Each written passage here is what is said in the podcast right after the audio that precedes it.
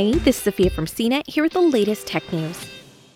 The pee in bottles thing is, in fact, true, Amazon said Friday, as it issued a public apology for a tweet from its Amazon News account that suggested stories about its drivers urinating in bottles while working are bogus. The company had said in its original March 24th tweet, You don't really believe the peeing in bottles thing, do you? If that were true, nobody would work for us. Which is a response to a tweet from Representative Mark Pocan.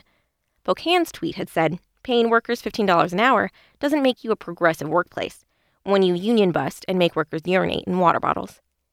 After being called out about its original tweet, Amazon recanted it late Friday, saying in a blog post that the tweet was incorrect and that it owed an apology to Pocan. The apology could signal that the company is having second thoughts about a spate of unusually aggressive tweets it fired off last month. Amazon made headlines in March with snarky tweets directed at Senators Bernie Sanders and Elizabeth Warren. After Vermont Sanders said he'd travel to Alabama in the final days of a union vote at an Amazon warehouse there, the company's chief of consumer operations fired back on Twitter. Amazon executive Dave Clark tweeted on March 24th I welcome Senator Bernie Sanders to Birmingham and appreciate his push for progressive workplace. I often say we are the Bernie Sanders of employers, but that's not quite right because we actually deliver a progressive workplace.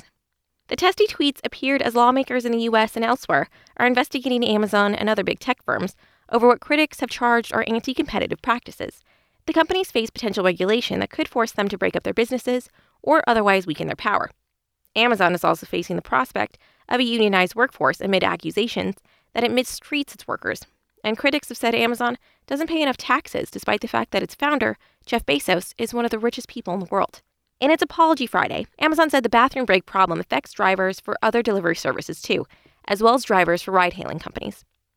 The company has drawn scrutiny from lawmakers and others this year over AI equipped cameras installed in Amazon vans to monitor drivers and confirm their identities.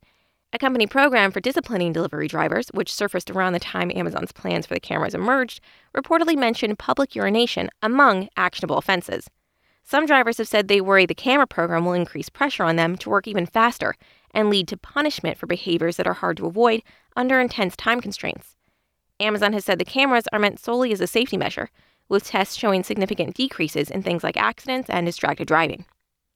In its apology post Friday, Amazon also said the original tweet wrongly focused only on our fulfillment centers.